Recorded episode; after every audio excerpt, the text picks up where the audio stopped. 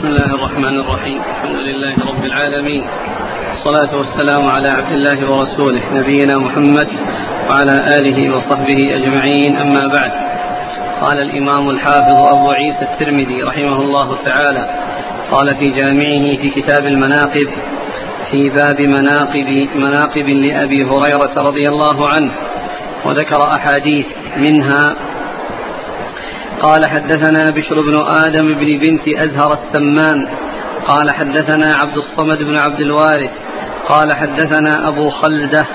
قال حدثنا أبو العالية عن أبي هريرة رضي الله عنه أنه قال قال النبي صلى الله عليه وعلى آله وسلم ممن أنت؟ قال قلت من دوس. قال ما كنت أرى أن في دوس أحدا فيه خير. قال أبو عيسى هذا حديث حسن صحيح غريب.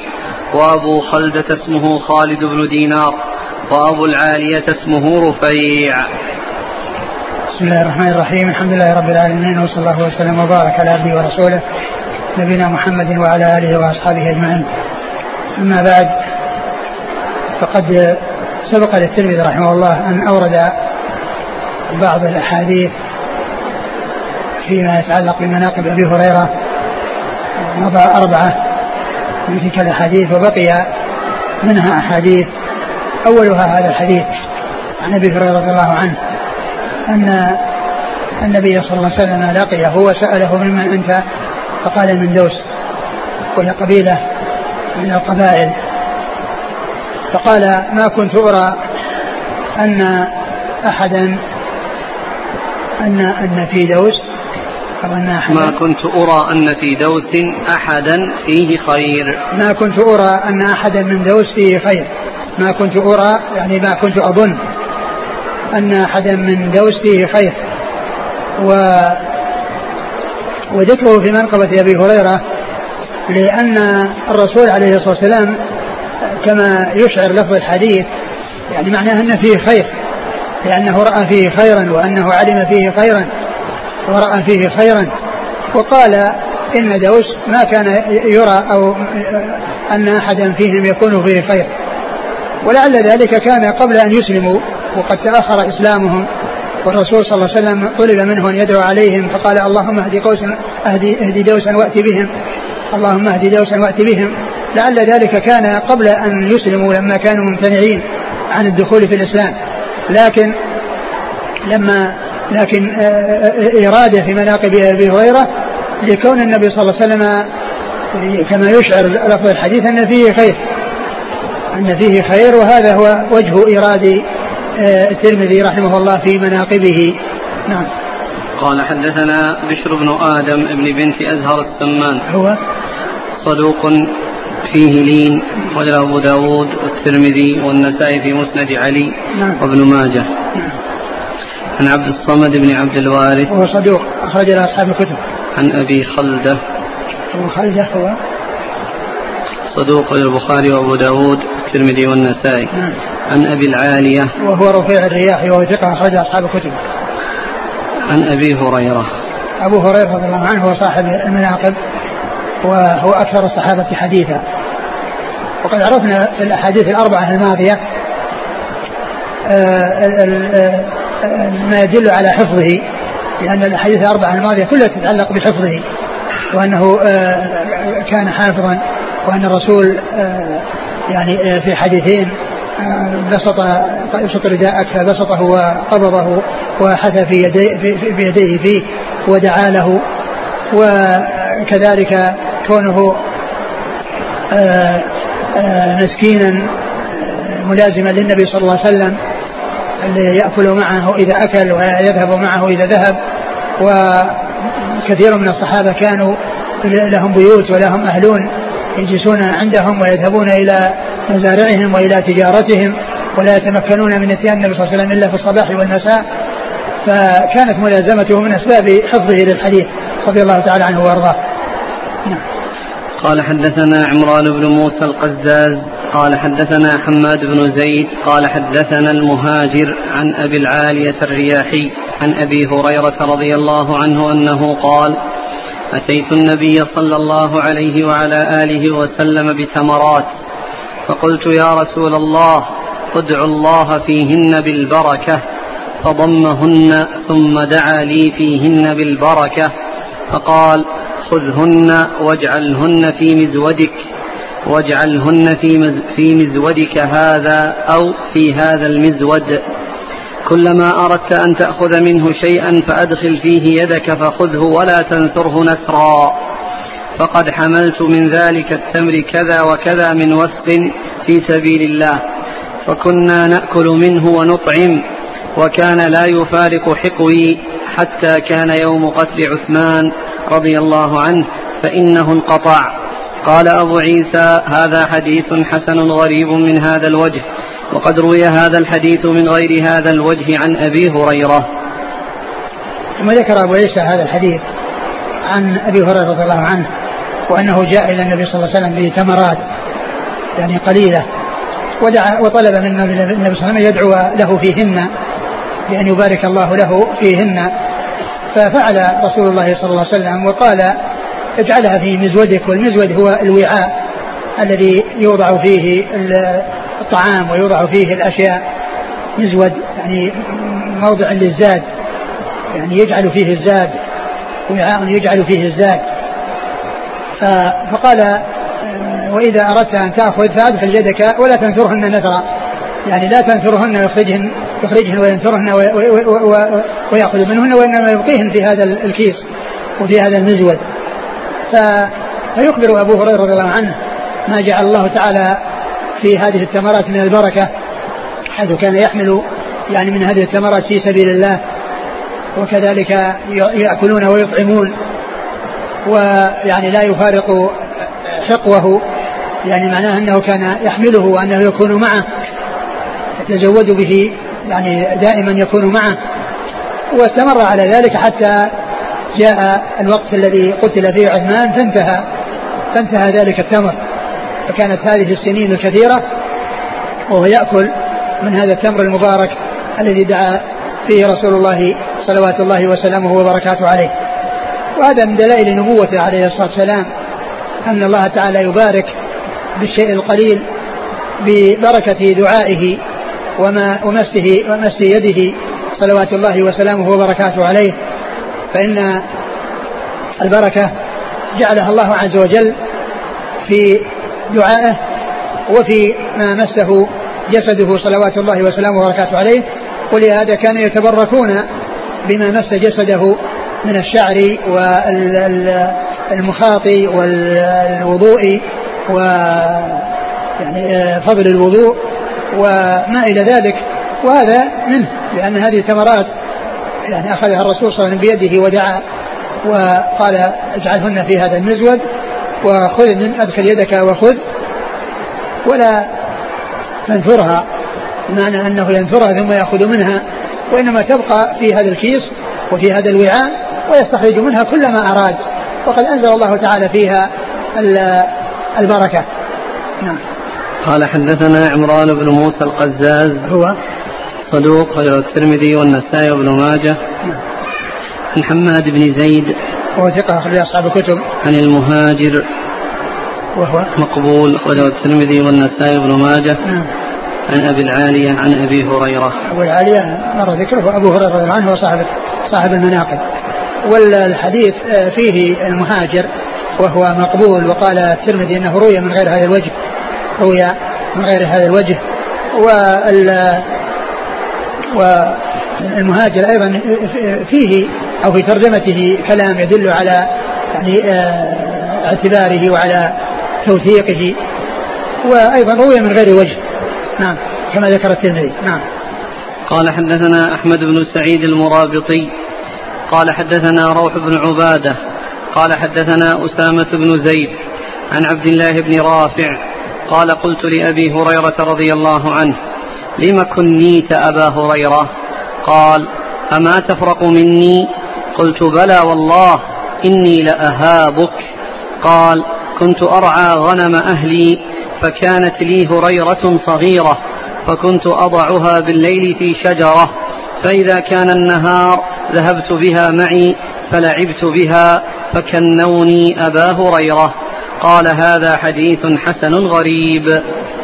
ثم ذكر هذا الحديث في تكنيته بأبي هريرة وأن سبب ذلك أنه كان له هريرة صغيرة آه، إذا جاء الليل وضعها في شجرة وإذا جاء النهار أخذها يلعب بها فكانوا يكنونه بأبي هريرة.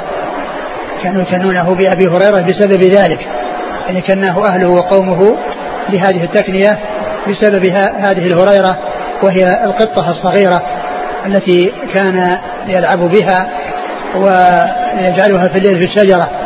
ولعل جعلها في الشجرة من أجل أن لا يصل إليها شيء يؤذيها. يعني آه، بحيث يعني يضعها في الليل في شجرة بحيث لا يصل إليها شيء يؤذيها.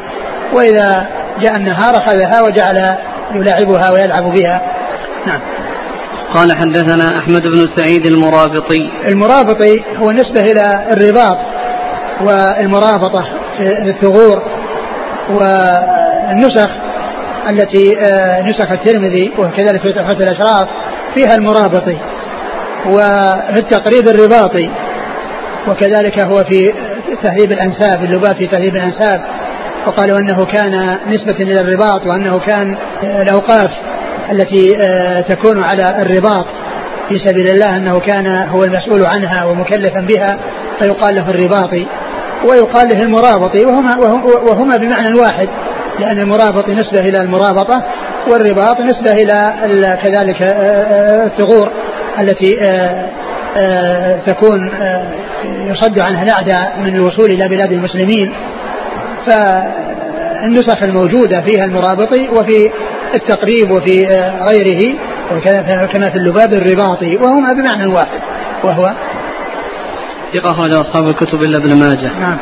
عن روح بن عبادة. وهو ثقة أخرج أصحاب الكتب. عن أسامة بن زيد. وهو الليثي وهو صدوق يهم. نعم. البخاري تعليقا ومسلم وأصحاب السنن. نعم. عن عبد الله بن رافع. وهو ثقة أخرج أصحاب كتب إلا البخاري. نعم.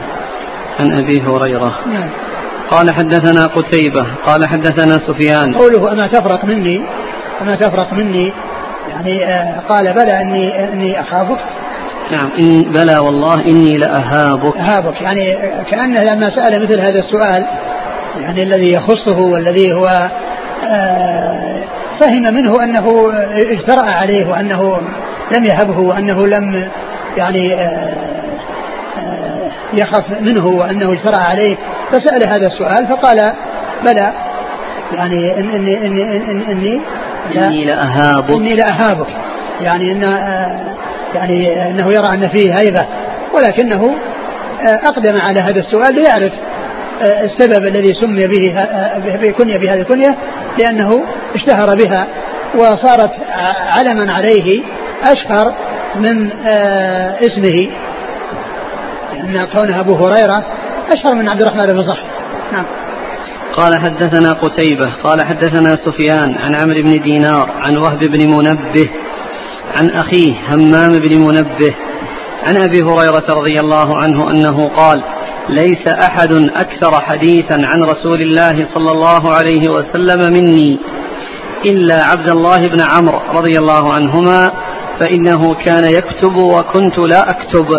قال أبو عيسى هذا حديث حسن صحيح. ثم أورد أبو عيسى هذا الحديث عن أبي هريرة الذي يخبر فيه أن أن ليس هناك أحد أكثر حديثا منه إلا عبد الله بن عمرو لأنه كان يكتب وهو لا يكتب. ومعلوم أن الذي حفظ والذي دون لأبي هريرة أضعاف مضاعفة لما جاء عن عبد الله بن عمرو من الحديث. فإن أبا هريرة أكثر الصحابة حديثا وحديثه في الكتب الستة يعني أربعة آلاف وخمسة آلاف حديث وهو أكثر الصحابة حديثا.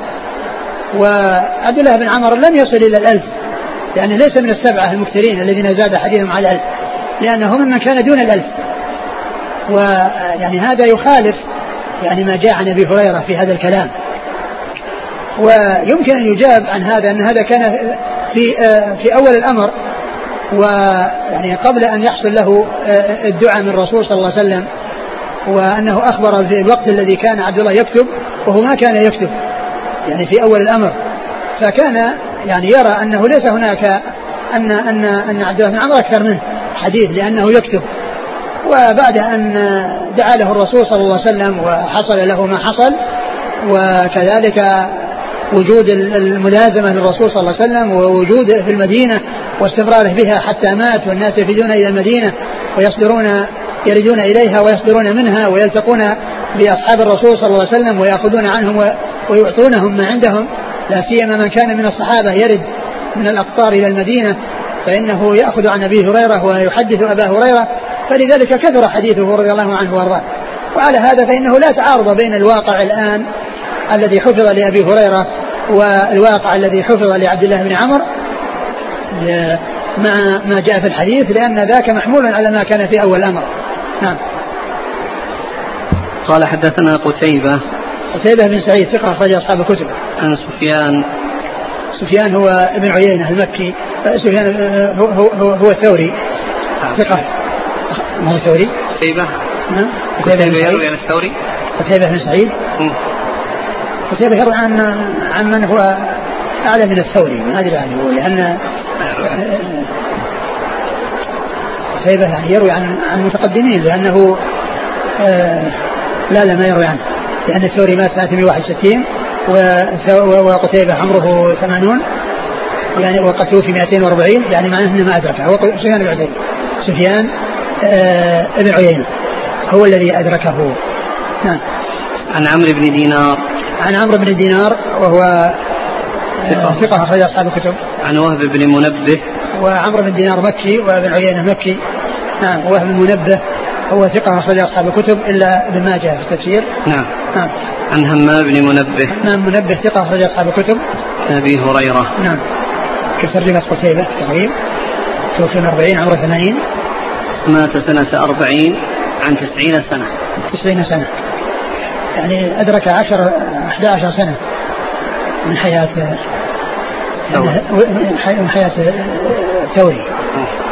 من حياة الثوري يعني عمره يعني معناه أنه ولد سنة 50 والثوري توفي منه 61 يعني أدرك و والثوري في, في, في, في, في, في العراق وهذا واسطيا ثم بصري اللي هو قتيبة لا هو بغلاني يعني من بلاد خراسان. هو مصرح به. لكن نعم. مصرح به في الشرح. وش قال ابن عيينة؟ في الشارح نسخة المتن. نسخة المتن نعم. ابن عيينة؟ نعم. نعم. سفيان مع أن سفيان بن عيينة كما هو معلوم توفي فوق 160 190 والثوري 161 و المعروف بالرواية عن الزهري هو بن عيينة. مع ذاك أقدم منه اللي هو الثوري. نعم. لكن دائما مصرحا به والإمكان ممكن يروي عنه عمره 10 سنوات أو 11 سنة. لكن ما دام منه ولا أدري هل هو أيضا من شيوخ أو لا من شيوخ لا أدري. نعم. بعدين؟ قال رحمه الله تعالى باب مناقب لأبي مع... باب مناقب لمعاوية بن أبي كلمة مناقب لكذا جاءت في بعض التراجم من يعني الترجمة السابقة من ال... يعني في بعض التراجم هنا وهي في هذه النسخة فقط وأما النسخ الأخرى ما فيها اللام ك... ك... كالجادة في التراجم في المناقب في أبواب المناقب المتقدمة والتي ستأتي وإنما جاء في هذه النسخة زيادة اللام في بعض المناقب. طبعا باب مناقب وليس باب لمناقب. باب مناقب معاوية بن أبي سفيان رضي الله عنهما. قال حدثنا محمد بن يحيى قال حدثنا أبو مسهر عبد الأعلى بن مسهر عن سعيد بن عبد العزيز عن ربيعة بن يزيد عن عبد الرحمن بن أبي عميرة. وكان من أصحاب رسول الله صلى الله عليه وعلى آله وسلم عن النبي صلى الله عليه وعلى آله وسلم أنه قال لمعاوية اللهم اجعله هاديا مهديا واهد به. قال أبو عيسى هذا حديث حسن غريب. ثم أورد أبو عيسى باب في مناقب معاوية رضي الله عنه. وقد أورد في هذا الحديث عن عبد الرحمن بن أبي عمير رضي الله عنه وهو من أصحاب النبي صلى الله عليه وسلم. أن النبي عليه الصلاة والسلام قال في معاوية اللهم اجعله هاديا مهديا واهدي به. يجعله هاديا يعني يهدي غيره. وأكد ذلك بقوله واهدي به لأن كلمة هاديا واهدي به مؤداهما واحد ومهديا يعني هو كون نفسه يصير مهتدي. يعني فيكون مهتديا في نفسه هاديا لغيره. هاديا لغيره. وهذا دعاء من رسول الله عليه الصلاة والسلام لمعاوية رضي الله عنه. وهذا من مناقبه. هذا الدعاء من رسول الله عليه الصلاة والسلام يعني له وقد حصل يعني في زمانه لما ولي الخلافة عشرين سنة وهو الخلافة وحصل على يديه يعني فتوحات وحصل فيه جهاد في سبيل الله. فيعني هذا مما يعني آه، من آثار تلك الدعوة وهي دعوة الرسول عليه الصلاة والسلام. وهو الذي أرسل أول جيش في القسطنطينية وكان بإمرة ابنه يزيد. والنبي صلى الله عليه وسلم قال أول جيش يغزو القسطنطينية مغفور له. فهذا من مناقبه رضي الله عنه. ولم يأتي في الصحيح في الصحيحين التنصيص على شيء من مناقبه رضي الله عنه. وإنما البخاري رحمه الله قال باب في ذكر معاوية باب في ذكر معاوية ولا وأورد ما جاء على شرطه وهو أن ابن عباس رضي الله عنه آه، لما قيل له إن معاوية أوتر بركعة قال دعه فإنه صحب رسول الله صلى الله عليه وسلم. يعني معناه يعني إنه إنه من أصحاب الرسول عليه الصلاة والسلام دعه فإنه صاحب الرسول صلى الله عليه وسلم. وفي لفظ آخر قال إنه لفقيه إنه لفقيه. وهذا ثناء من عبد الله بن عباس رضي الله تعالى عنه عليه على معاوية رضي الله عنه وأنه من أهل الفقه وأنه من صحب الرسول عليه الصلاة والسلام وهذا من أعظم الشرف الذي آه، يحصل آه، أو الذي حصل للصحابة رضي الله عنهم وأرضاهم صحبتهم للرسول صلى الله عليه وسلم ومنهم معاوية. وأيضا هو من كتبة الوحي وأتمنه الرسول عليه الصلاة والسلام على الوحي فكان كاتبا للوحي. وأما مسلم فإنه أورد حديث اشبع الله بطنه وعن ابن عباس وقال الرسول صلى الله عليه وسلم ذلك لأنه أرسله مرتين وكان يأكل. قال ادعوه لي فجاء قال إنه يأكل قال لا اشبع الله بطنه. وهذا الدعاء عليه أورده أورده الإمام مسلم رحمه الله في آخر الأحاديث التي فيها أن النبي صلى الله عليه وسلم دعا على أناس مثل قوله عقرى حلقة وتربت يداك وثكلتك أمك. وآخر حديث أورده الذي في يتيمة أم سليم أم أنس بن مالك فإنها أرسلت يتيمة لها إلى الرسول صلى الله عليه وسلم وكان رآها من قبل صغيرة فكبرت فلما جاءت إليه اليتيمة قال أنت هي كبرت لا كبرت سنك أو لا كبر قرنك. فرجعت اليتيمة تبكي. فجاءت أم سليم مسرعة. قال ما لك يا أم سليم؟ قالت إني دعوت على يتيمتي. فقال أما علمت أني اشترطت على ربي أنني إذا دعوت على أحد ليس دعوة ليس لها أهل أن يجعل الله له ذلك زكاء وطهرا. لما أورد الإمام مسلم رحمه الله هذا الحديث أتى ببعده بعده لا أشبع الله بطنك. أتى بعده مباشرة بحديث لا أشبع الله بطنك. فصار منقبة لمعاوية رضي الله عنه. وليس مذمة له لأن بناء على هذا الحديث أنه يكون له زكاء وطهر. ولهذا إن الترمذي رحمه الله النووي رحمه الله علق أو شرح على هذا الحديث بأن هذا فيه أنه صار منقبه له وأن هذا يعتبر من مناقبه لأنه يعتبر دعوة له وليست دعوة عليه. لأنه يعتبر دعوة له وليس دعوة عليه. ومعلوم أن ما حصل منه بينه وبين علي رضي الله عنه حصل باجتهاد ولا شك أن علي رضي الله عنه هو كما جاء في بعض الأحاديث يعني آه أنه صاحب الحق وأنه أولى الطائفتين بالحق كما جاء في الخوارج. تمرق مارقة على حين فرقة من المسلمين تقتلهم أولى الطائفتين بالحق. تقتلهم أولى الطائفتين بالحق. ف فالذي حصل هو باجتهاد منهم وكل منهم اجتهد والمجتهد المصيب له أجران والمجتهد المخطئ له أجر واحد وخطأه مغفور ولما سئل عبد الله بن مبارك فقيل له ماذا تقول في معاوية بن أبي سفيان؟ قال ماذا أقول في رجل صلى خلف النبي عليه الصلاة والسلام؟ فقال النبي صلى الله عليه وسلم في الصلاة سمع الله لمن حمده. فقال معاوية وراءه ربنا ولك الحمد. سمع استجاب. سمع بمعنى استجاب. ماذا أقول في رجل صلى خلف النبي صلى الله عليه وسلم؟ فقال سمع الله لمن حمده في صلاته عليه الصلاة والسلام وقال معاوية وراءه ربنا ولك الحمد. ولهذا فإن السلامة والنجاة للمسلم في إحسان الظن بأصحاب الرسول صلى الله عليه وسلم وحمل ما حصل منهم على أحسن المحامل واعتقاد أنهم لا يعدمون الأجر أو الأجرين وأنهم آآ آآ حاصلون على الأجر جميعا مع تفاوتهم في ذلك الأجر. وقد ذكر أن أن عمر بن عبد العزيز رحمة الله عليه رأيت في المنام كأني آه يعني آه في مكان فيه أبو بكر وعمر ف آه فما كان بأسرع من أن, أن, أن, أن, أن جاء معاوية وعلي رضي الله عنهما وأدخل في مكان فما أسرع من أن خرج علي ويقول قضي لي ورب الكعبة ثم خرج بعده معاوية ويقول غفر لي ورب الكعبة. ويقول غفر لي ورب الكعبة. وأيضا لما يعني بعض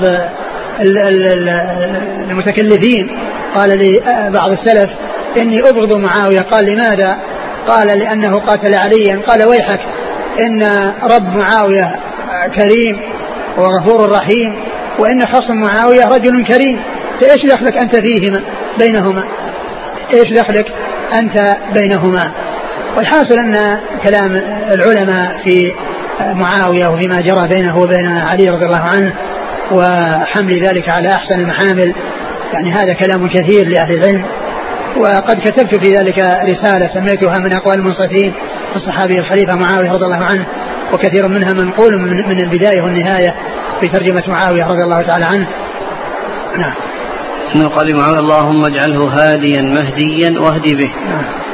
يعني مهديا هو نفسه يكون مهتديا وهاديا هاديا لغيره واهدي به يعني هو بمعنى هاديا قال حدثنا محمد بن يحيى هو الدهلي ثقة أخرج أصحاب الكتب إلا إلا المسلم. عن أبي مسهر عبد الأعلى بن مسهر وهو ثقة أخرج أصحاب الكتب. نعم. عن سعيد بن عبد العزيز وهو ثقة أخرج أصحاب الكتب. خالد المفرد ومسلم وأصحاب السنن. نعم. عن ربيعة بن يزيد وهو ثقة أخرج أصحاب الكتب. نعم. عن عبد الرحمن بن أبي عميرة وهو صحابي أخرج له والمختلف في صحبته. نعم. حافظ يقول مختلف في صحبته. اي بس أكثر ال أكثر ال على أنه صحابي شو أشكال قال مختلف في صحبته سكن حمص كذا في التقريب وقيل في التهذيب له عند الترمذي حديث واحد في ذكر معاوية قال الحافظ قال ابن عبد البر لا تصح صحبته ولا يصح إسناد حديثه بس انتهى ما في هذا؟ ما في كلام آخر؟ قال الحافظ ليس إسناده ليس بصحيح كما عرفت انفا في ترجمة عبد الله بن أبي عميرة. لا ما في كلام آخر في من عده صحابي؟ لا نعم؟ لا هو في عدد. نعم. والذين ضعفوا الإسناد من أي وجه؟ ما ما يعني يبدو والله اعلم انه من جهة الشك في الصحبة وكذا. لا بس ابن عبد البر قال لا تصح صحبته ولا يصح إسناد حديثه. كان الكلام ما أدري كان يمكن يعني ما أدري يعني هل ما هذا الرجال هؤلاء كما كما كما نرى. قال حدثنا محمد بن يحيى قال حدثنا عبد الله بن عبد الله بن محمد النفيلي قال حدثنا عمرو بن واقد عن يونس بن حلبس عن أبي إدريس الخولاني قال لما عزل عمر بن الخطاب رضي الله عنه عمير بن سعيد رضي الله عنه عن حمص عمير بن سعد. عمير بن سعد رضي الله عنه عن حمص ولى معاوية رضي الله عنه فقال الناس عزل عمير وولى معاوية فقال عمير لا تذكروا معاوية إلا بخير فإني سمعت رسول الله صلى الله عليه وسلم يقول اللهم اهد به. قال أبو عيسى هذا حديث غريب. قال وعمرو بن واقد يضعف. نعم هذا هذا الإسناد هو مثل الذي قبله اللهم اهدي به. و يعني بعض الذي قبله قال هدي مهديا واهدي به. وهذا الإسناد فيه عمرو بن واقد وهو متروك. لكن الحديث يعني السابق يعني رجاله كلهم ثقات. وهذا متروك فلا يعني يؤثر لأنه جاء يعني من وجه آخر وهو الذي قبله. نعم.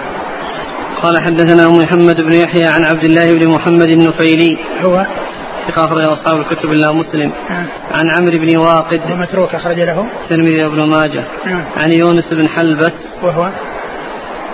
ثقة أخرج أبو داود والترمذي وابن ماجه. نعم. عن أبي إدريس الخولاني. وهو ثقة أخرج أصحاب الكتب. عن عمير بن سعد. أخرج له. الترمذي والنسائي. قال رحمه الله تعالى باب مناقب عمرو بن العاص رضي الله عنه. قال حدثنا قتيبة قال حدثنا ابن لهيعة عن مشرح بن هاعان عن عقبة بن عامر رضي الله عنه أنه قال قال رسول الله صلى الله عليه وعلى آله وسلم أسلم الناس وآمن عمرو بن العاص. قال هذا حديث غريب لا نعرفه إلا من حديث ابن لهيعة عن, مش عن مشرح بن هاعان وليس إسناده بالقوي. ثم ورد أبو عيسى مناقب عبد عمرو بن العاص رضي الله عنه. و و فيه أن الرسول صلى الله عليه وسلم قال أسلم الناس وآمن عمرو. والمقصود بالناس يعني آه يعني مسلمة الفتح الذين أسلموا مؤخرا فإنهم أسلموا بعدما فتحت مكة وفيهم من دخل لأن يعني الأمر آه انتهى وأن الرسول عليه الصلاة والسلام تمكن. وعمرو بن العاص أسلم قبل ذلك أسلم قبل ذلك. ولهذا قال النبي صلى الله عليه وسلم أسلم الناس أي مسلمة الفتح قصد ذلك مسلمة الفتح. وآمن عمرو بن العاص لأنه أسلم قبل الفتح. وكان ذلك برغبة منه وب من غير أن يحصل هناك الذي حصل لهؤلاء الناس. ومعلوم أن الإسلام والإيمان الإيمان أعلى من الإسلام وأرفع درجة من الإسلام. ودرجات الإسلام الإسلام والإيمان والإحسان. وكل درجة يدخل تحتها التي قبلها. فكل محسن مؤمن مسلم وكل مؤمن فهو مسلم. وليس كل مؤمن يكون مؤمنا أو محسنا. ولهذا الرسول صلى الله عليه وسلم ولهذا جاء في القرآن قالت الأعراب آمنا. قل لم تؤمنوا ولكن قولوا أسلمنا. ولكن قولوا أسلمنا. كذلك حديث سعد بن أبي وقاص الذي فيه أن الرسول عليه الصلاة والسلام أعطى قوما وأعطى جماعة وفيهم رجل يرى أنه أعجبهم إليه فقال إنك أعطيت هؤلاء ولم تعطي يعني فلانا وهو مؤمن الرسول صلى الله عليه وسلم قال أو مسلم يعني يلقنه إلى أنه يعبر بالإسلام الذي هو الدرجة الدنيا والتي يكون الناس متساوين فيها بخلاف الإيمان والإحسان فإنها درجة أعلى من ذلك وهي درجة التزكية ولهذا يقول يقولون في الاستثناء في الإيمان أنا مؤمن إن شاء الله لأنها درجة عالية. وأما الإسلام فإنه لا يستثنى فيه يقول أنا مسلم. ما يقول أنا مسلم إن شاء الله لأن هذه أنزل الدرجات وأقل الدرجات. فمن شهد أن لا إله إلا الله وأن محمد رسول الله فهو من المسلمين والمؤمن هو الذي تمكن الإسلام منه.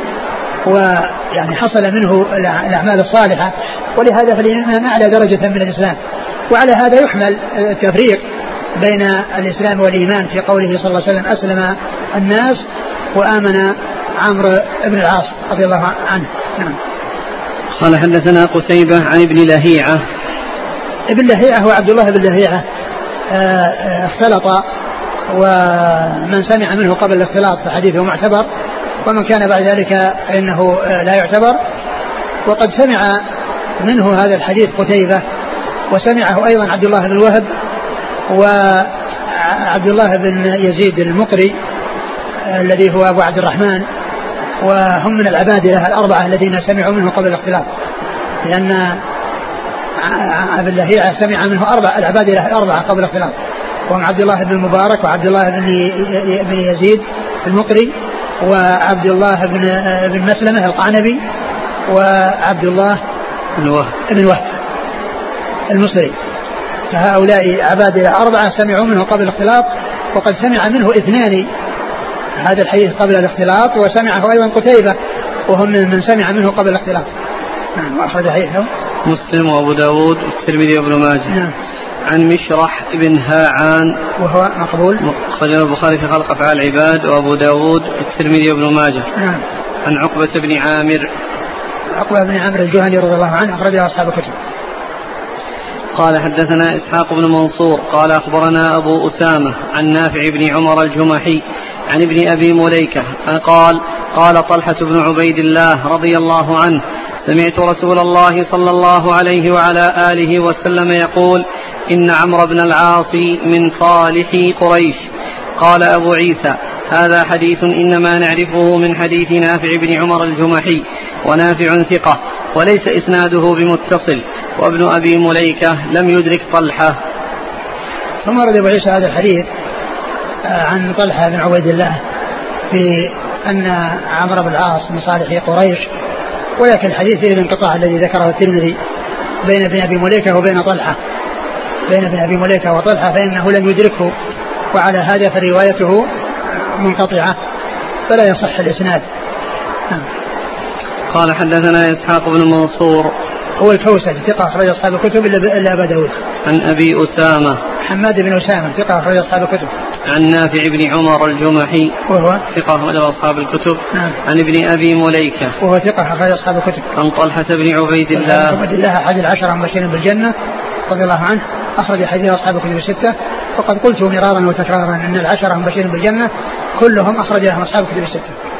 قال رحمه الله تعالى باب مناقب خالد بن الوليد رضي الله عنه.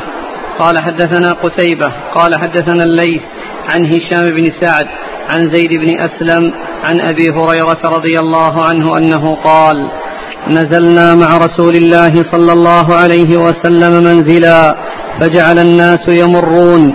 فيقول رسول الله صلى الله عليه وسلم من هذا يا أبا هريرة؟ فأقول فلان فيقول نعم عبد الله هذا ويقول من هذا؟ فأقول فلان فيقول بئس عبد الله هذا حتى مر خالد بن الوليد فقال من هذا؟ فقلت هذا خالد بن الوليد فقال نعم عبد الله خالد بن الوليد سيف من سيوف الله. قال أبو عيسى هذا حديث حسن غريب. ولا نعرف لزيد بن أسلم سماعا من أبي هريرة وهو عندي حديث مرسل. قال وفي الباب عن أبي بكر الصديق رضي الله عنه.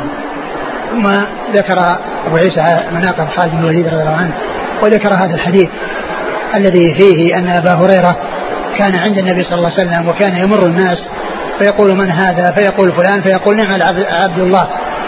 ويمر آخر فيقول من هذا فيقول فلان فيقول بئس العبد عبد الله. ثم مر خالد بن الوليد فقال من هذا؟ قال خالد بن الوليد. قال نعم العبد عبد الله خالد بن الوليد سيف من سيوف الله. سيف من سيوف الله. و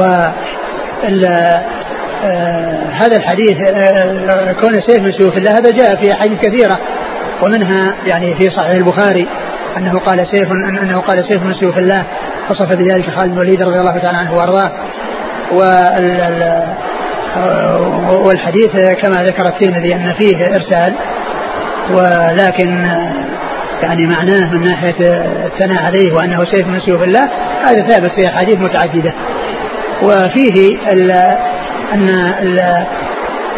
ال التعبير بعبد الله لكل أحد لأن كل كل إنسان هو عبد الله سواء كان صالحا أو طالحا. فيعني آه يعني يؤتى عبد الله يعني لكل أحد. ولهذا يعني يأتي المبهم فيقال فيه عبد الله. يعني أي أحد يعني يقال له عبد الله لأنه يصلح لكل أحد سواء كان يعني معروفا أو غير معروف. والذي يعني يخاطب وهو لا يعرف يقال له عبد الله أو يا عبد الله. بل مره في الحديث يا عبد الله هذا خير. يا عبد الله هذا خير. نعم. قال حدثنا قتيبة عن الليث. الليث بن سعد المصري ثقة أخرج أصحاب الكتب. عن هشام بن سعد. هو؟ صدوق له أوهام أخرج البخاري تعليقا ومسلم وأصحاب السنن. نعم. عن زيد بن أسلم. وهو ثقة أخرج أصحاب الكتب. عن أبي هريرة. قال وفي الباب عن أبي بكر الصديق. هو عبد الله بن عثمان رضي الله تعالى عنه. خليفة رسول الله صلى الله عليه وسلم صاحب المناقب الجمة والفضائل الكثيرة وحديثه عند أصحاب الكتب الستة. قال قبله زيد بن أسلم لما نعرف له سماعا من أبي هريرة وهو عندي حديث مرسل. يعني مرسل يعني آه، أنه منقطع. مرسل يعني معناه منقطع. يعني يعني بين زيد بن أسلم وبين أبي هريرة. هذا على على الطريقة المعروفة اللي التي يعني يعتبرون أن الراوي إذا لم يروي عن شيخه أو عمن لم يلقه يقول له مرسل. والمرسل في اصطلاح المحدثين الذي يعني تميز به آه، قول التابعي قال رسول الله صلى الله عليه وسلم كذا. قول التابعي قال رسول الله. فالإرسال هو من جهة يعني ما بين زيد بن أسلم وبين أبي هريرة. قال رحمه الله تعالى باب مناقب سعد بن معاذ رضي الله عنه. قال حدثنا محمود بن غيلان قال حدثنا وكيع عن سفيان.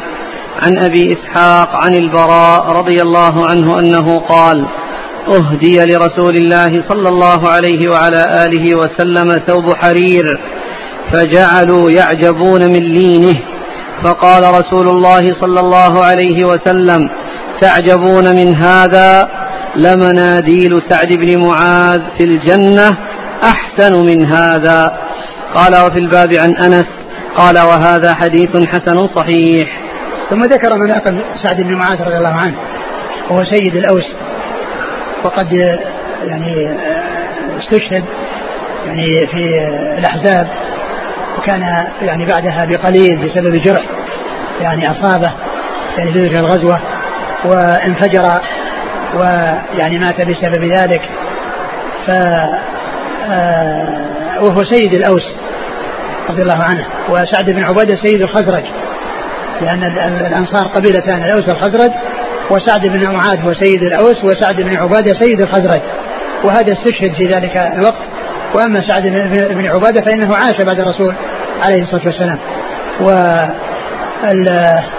والحديث فيه أن أن الرسول عليه الصلاة والسلام أهدي إليه ثوب حرير. فجعل الناس يلمسونه ويتعجبون من لينه ونعومته.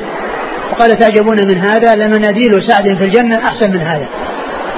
المناديل هو الشيء الشيء الدنيء أو الشيء الذي يعني يعتبر يعني ليس مثل الثياب وجنس الثياب لأن لأنه شيء يعني مؤخر عن اللباس وعن وإنما هو يستعمل للتنشيف أو للتنظيف وما إلى ذلك. ف يعني هذه المناديل يعني أو هذا هذا الحرير يعني المناديل التي هي أقل شيء في اللباس أو أقل شيء في في في, في, في, في, في الثياب أو في فيما تصنع منه الثياب الذي هو المناديل أو يعني أحسن في الجنة من هذا الذي يتعجبون منه. وهو دال على أن سعد بن معاذ رضي الله عنه أهل الجنة وأن وأن أقل شيء يعتبر يعني في هذه الحياة الدنيا يعني كما هو معروف إنها دون الثياب ودون ما يلبس من الثياب في الجودة وفي الاختيار والحسن أن هذا يكون الذي في الجنة أحسن من هذا الذي هو أحسن شيء عندهم في الحياة الدنيا. يعني أقل شيء يعتبر عندهم يعني في الذي في الجنة هو أحسن من هذا الذي هو أحسن شيء في الحياة الدنيا. قال حدثنا محمود بن غيلان. ثقة أخرج أصحاب الكتب إلا أبا داود. عن وكيع. بن الجراح ثقة أخرج أصحاب الكتب. عن سفيان. ثقة أخرج أصحاب الكتب. عن أبي إسحاق. والسبيعي عمرو بن عبد الله ثقة أخرج أصحاب الكتب. عن البراء. رضي الله عنه أخرج أصحاب الكتب. قال حدثنا محمود بن غيلان قال حدثنا عبد الرزاق قال أخبرنا ابن جريج قال أخبرني أبو الزبير أنه سمع جابر بن عبد الله رضي الله عنهما يقول سمعت رسول الله صلى الله عليه وآله وسلم يقول وجنازة سعد بن معاذ بين أيديهم اهتز له عرش الرحمن. قال وفي الباب عن أسيد بن حضير وأبي سعيد ورميثة رضي الله عنهم وهذا حديث حسن صحيح. ثم ذكر هذا الحديث في مناقب سعد رضي الله عنه سعد بن معاذ وأنه قال رسول اهتز له عرش الرحمن. يعني فرحا وسرورا بقدومه ومعلوم أن عرش الرحمن هو سقف الجنة يعني أعلى الجنة جنة الفردوس وسقفه عرش الرحمن ف يعني هذا الاهتزاز إنما هو فرح بقدومه وب آه، آه، يعني فرحا به رضي الله تعالى عنه وأرضاه. نعم. قال حدثنا محمود بن غيلان عن عبد الرزاق ابن همام ثقة أخرج أصحاب الكتب. عن ابن جريج. عبد الملك بن عبد العزيز بن جريج ثقة أخرج أصحاب الكتب. عن أبي الزبير. ومحمد بن مسلم بن تدرس صدوق أخرج أصحاب الكتب. عن جابر بن عبد الله. جابر بن عبد الله رضي الله عنهما أحد السبعة المكثرين من حديث رسول الله صلى الله عليه وسلم. وفي الباب عن أسيد بن حضير. أخرج له. أصحاب الكتب. نعم. وأبي سعيد. هو من المكثرين من حديث الرسول صلى الله عليه وسلم. ورميثة. ورميثة رضي الله عنها أخرج لها. الترمذي في الشمائل والنسائي. نعم. قال حدثنا عبد بن حميد قال أخبرنا عبد الرزاق قال أخبرنا معمر عن قتادة عن أنس بن مالك رضي الله عنه أنه قال لما حملت جنازة سعد بن معاذ قال المنافقون ما أخف جنازته وذلك لحكمه في بني قريظة فبلغ ذلك النبي صلى الله عليه وآله وسلم فقال إن الملائكة تك إن الملائكة كانت تحمله. قال أبو عيسى هذا حديث حسن صحيح غريب. ثم ذكر هذا الحديث أن سعد أن سعد بن معاذ رضي الله عنه لما حملت جنازته آه، وكان يعني آه، فقالوا ما أخف جنازته؟ يعني آه، يعني كلام المنافقين. يعني لمزا له يعني لأن لأنه حكم في بني قريظة بأن تقتل مقاتلتهم وتسبى ذراريهم. والرسول صلى الله عليه وسلم أخبر بأنه حكم فيهم بحكم الملك سبحانه وتعالى وأنه حكم فيهم بحكم الله. والمنافقون كما هو معلوم يظهرون الإيمان والإسلام ويبطنون الكفر. لأنهم لما ظهر الإسلام قبل ذلك كانوا مظهرين كفرهم ولما قوي الإسلام وصارت له القوة آه، أرادوا أن يكونوا مع المسلمين ولكن يبقون على ما هم عليه من الكفر فأخفوا كفرهم وأظهروا الإسلام. ولهذا كانوا أشد آه، كانوا في الدرك الأسفل من النار. كانوا في الدرك الأسفل من النار يعني تحت الكفار الذين هم آه، اليهود والنصارى وأمثالهم. لأنهم أظهروا الإيمان وأبطنوا وأبطنوا الكفر فصار فيه تدليس على الناس ويعني مكر بالناس. ولهذا يكون يكونون أخطر على المسلمين من الكفار المناوئين البعيدين عن المسلمين. فالرسول صلى الله عليه وسلم لما بلغه ذاك أن تحملها الملائكة. يعني أنها تحملها الملائكة. يعني فخفتها يعني بسبب حمل الملائكة. يعني لا أنه آه، يعني محل اللمز أو الغمز كما هو مراد المنافقين. نعم. قال حدثنا عبد بن حميد. هو ثقة رجله البخاري تعليقا ومسلم والترمذي. نعم. عن عبد الرزاق عن معمر. معمر بن راشد ثقة أخرج أصحاب الكتب. عن قتادة عن أنس. قتادة بن عن السدوسي ثقة أخرج أصحاب الكتب. وأنس رضي الله عنه خادم الرسول صلى الله عليه وسلم وأحد السبع المكثرين من حديثه. الباب نعم. والله تعالى أعلم وصلى الله وسلم وبارك على عبده ورسوله نبينا محمد وعلى آله وأصحابه أجمعين. جزاكم الله خيرا وبارك الله فيكم. ألهمكم الله الصواب ووفقكم للحق. ونفعنا الله بما سمعنا غفر الله لنا ولكم وللمسلمين أجمعين. آمين.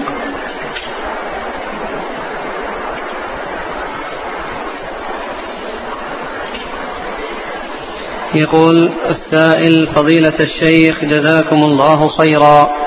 نود من سماحتكم بيان الأسباب التي جعلت أبا رية إلى الوقيعة.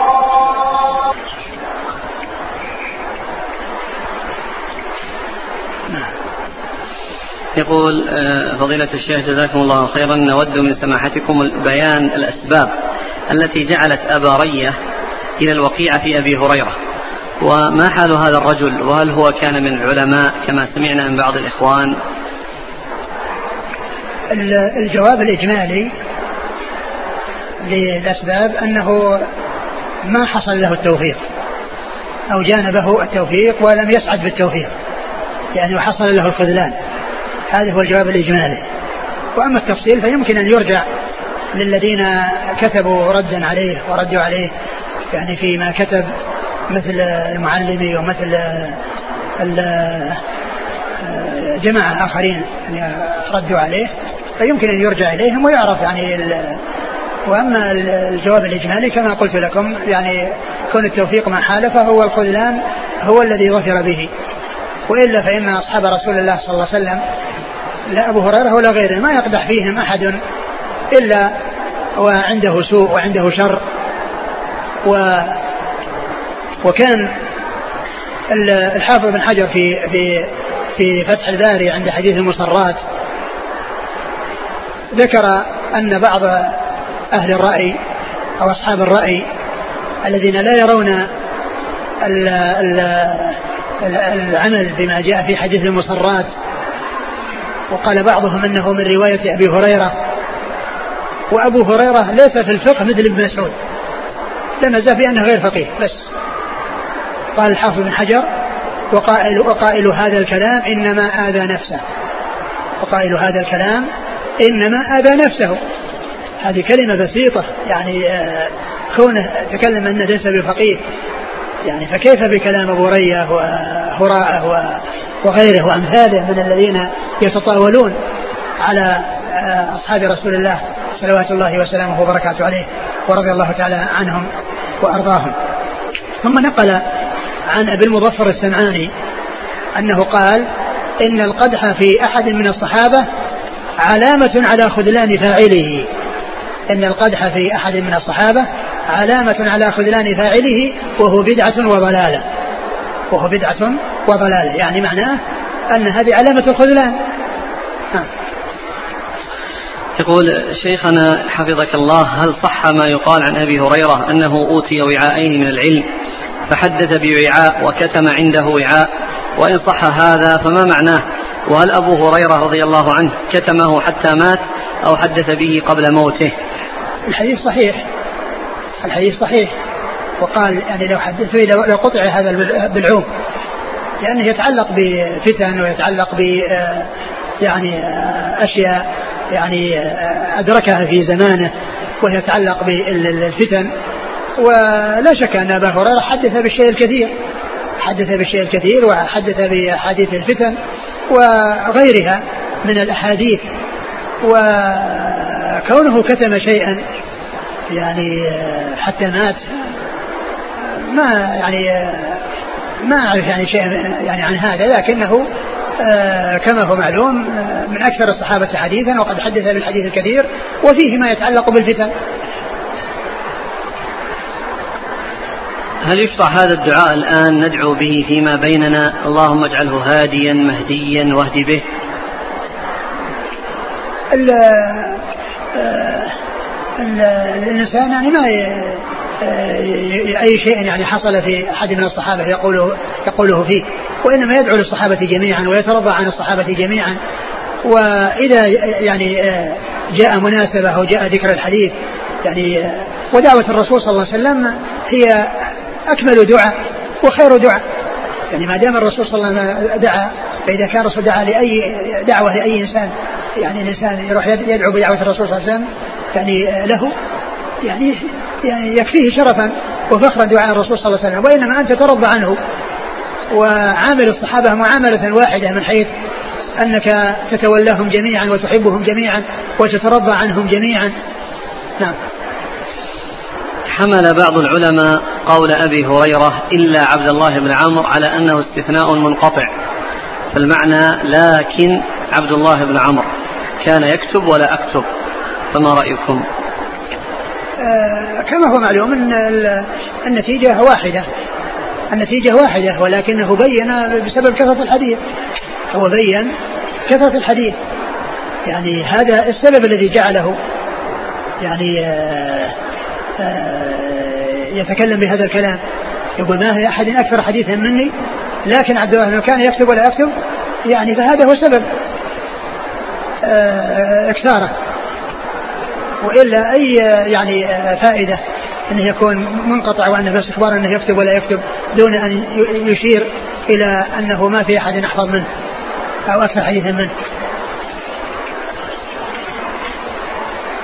يقول شيخنا هناك رجل يعتذر لأحد الكتاب الأدبيين الذين طعنوا في صحابة رسول الله صلى الله عليه وسلم وبالأخص معاوية وعمرو بن العاص رضي الله عنهما بحجة أن المثقفين أخطر الناس على الدين لأنهم هم من يفهم الدين بطريقة عصرية وواقعية لا كالعلماء المتخصصين في علم الشريعة.